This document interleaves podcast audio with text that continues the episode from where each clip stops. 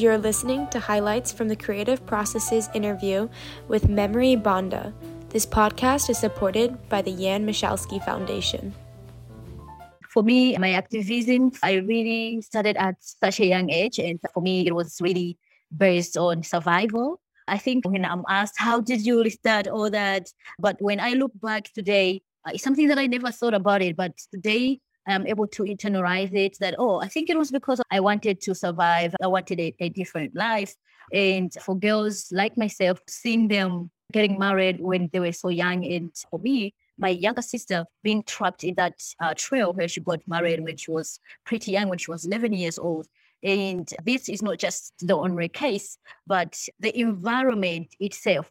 It's, it's one of the motivation factor for me to be where I am today, looking at the women who were trapped in child marriages and looking at the life that they were living. I felt like I didn't want to live that kind of, uh, of a life all of us, we didn't see child marriage as a problem because it was a normal thing because our, our mothers, our aunties, they've gone through it and they didn't see any problem with it. But for me, the, uh, the, the turning point, the change point for me, it was like it happened in my family and it changed the, my perspective on issues of uh, child marriage and looking back at our traditions that undermine women, especially girls, that's when I decided I can do something about it. You're married and that's it. You're not even economically empowered. You can't feed your children. You can't dream bigger for your children because you don't have the ability to do that beyond that. That's when in my community with the girls around me, I decided to set up a club. So through the club, it really gave me more insight about what happens when girls uh, get married when they are younger, when they're married off when they're younger. They face a lot of gender-based violence in families. Sexual violence happens. So they go through all these forms of uh, violence. And for me, I couldn't take it when I was hearing all those stories coming from girls who have been married off young. So my club really gave me a platform to collect all those stories that young girls uh, like myself were going through and hearing those stories. We went through this and we knew that it's, it's, it's bad, but then we, we, we did not have the muscle to stand up and speak out about all these issues that uh, uh, were happening in our times. And you girls, you are so brave. So we met those kind of women who were able to support us and give us the energy to go on and uh, advocate with the traditional leaders in our communities when once a girl child reaches adolescence, uh, one of the tradition value is that they have to go to the initiation camps. And uh, the initiation camps are more of like the rite of passage to adulthood. It is a traditional value that at the initiation camps, the community, through the traditional leaders, they actually have a specific man that they hire who goes to the uh, initiation camps and rape, raping all the girls. And that rape is just a tradition where it's, it's no longer recognized as rape, but rather uh, something that has that um, every girl has to go through. And after that camp, nothing is talked about. And this is one of the traditional uh, practice that my group went against. And we started questioning why do we uh, girls have to go through this? Why should girls have to go through the initiation camp and after that justifying the rape that happens at the camp as a traditional norm? This was quite the toughest thing that uh, we ever did as girls in my community to question something like this that has been embraced for uh, ages and has been passed on uh, from generation to generation. And looking at the impact that uh, this had on the lives of girls. And we spoke against that. And the traditional leaders, they were shocked to see us questioning all these kind of traditional values that happen at community level. And it's only later on that through the collection of stories that we presented to the traditional leaders. And at the same time, because the media was present, these stories started being written in newspapers. It became an open conversations on, on radio, on TV. And I think this was the biggest breakthrough. Traditional values are, are very important. They're key.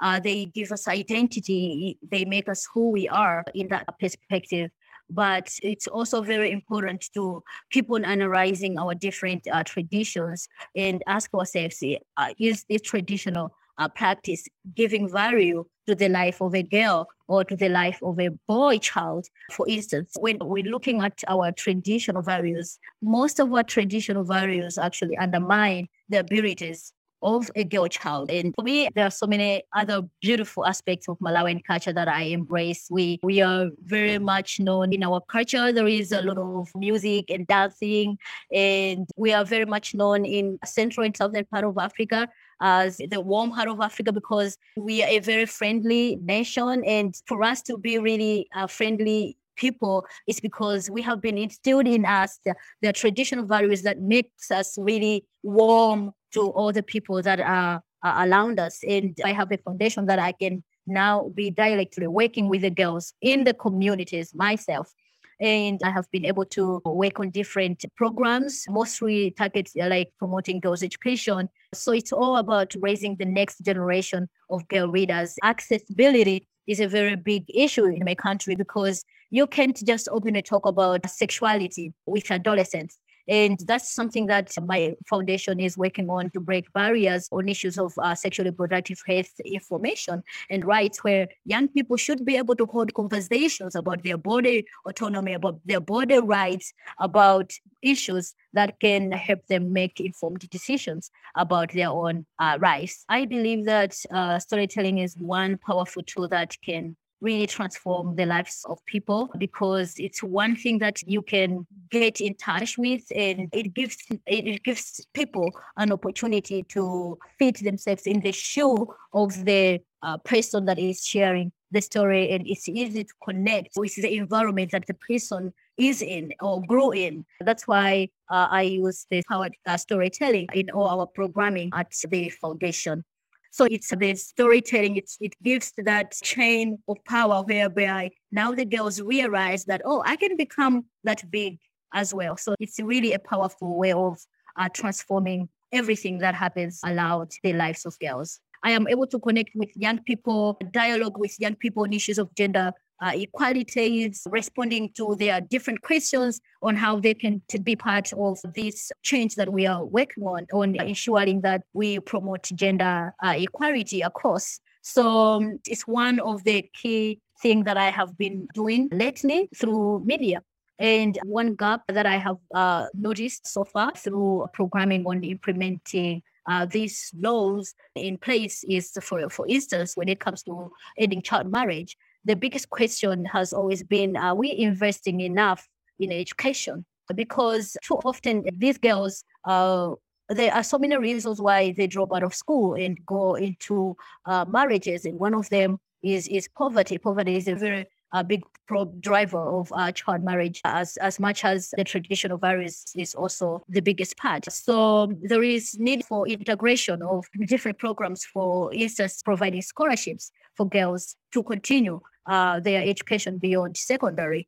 And so there is that need of integration where it's to end child marriage is it's not just about one form of programming, but we, we have to be diverse enough so that's where the biggest uh, challenge is. In Malawi, I, I think earlier on I talked about the issue of sexual reproductive health as one of the tied issue when it comes to addressing issues of child marriage. As you are aware, when girls cannot access contraceptives, when they don't have information about contraceptives, the immediate result is it's either they they end up being pregnant, and if you if you a girl child is pregnant in our culture, the immediate thing is like, oh, she's forced into marriage. So we have in our country, in terms of the law, if you're under the age of uh, 14, according to the law, you cannot access the contraceptives. So you have to get consent for you to, you know, get the uh, to access contraceptives. But then the biggest question that as young people in Malawi we have on this is that young people as young as 11 years old, they're sexually active. So what if this specific rule is actually revised so that young people can be able to decision on their own to go and access contraceptives, to get information about uh, contraceptives? Young people uh, should be able to make informed decision about their uh, sex- sexuality health. I think for me, for the young people, is to tell them that they have to believe in themselves and uh, to believe in their smallest idea because too often we think that for everything to happen, we have to have the biggest idea. There is this tendency of young people being scared of being involved in with politics. They don't want to connect themselves with political activities. But one thing that we should remember as young people that everything around us is political by nature. We shouldn't be really scared in navigating ourselves into different political aspects of, of issues around us. Be, be bold enough to speak out on the biggest challenges that are around you. And at the same time, it's in us to understand what kind of environment I am in. What is it that I can contribute to the problems that I am facing, eh, that young people or people in general are facing in our community. So just go on, be a part of that, and you'll be surprised that you'll be the biggest uh, game changer. We hope you've enjoyed listening to these highlights. To listen to the latest episodes or learn more about participating in exhibitions or interviews, click on subscribe. Thank you for listening.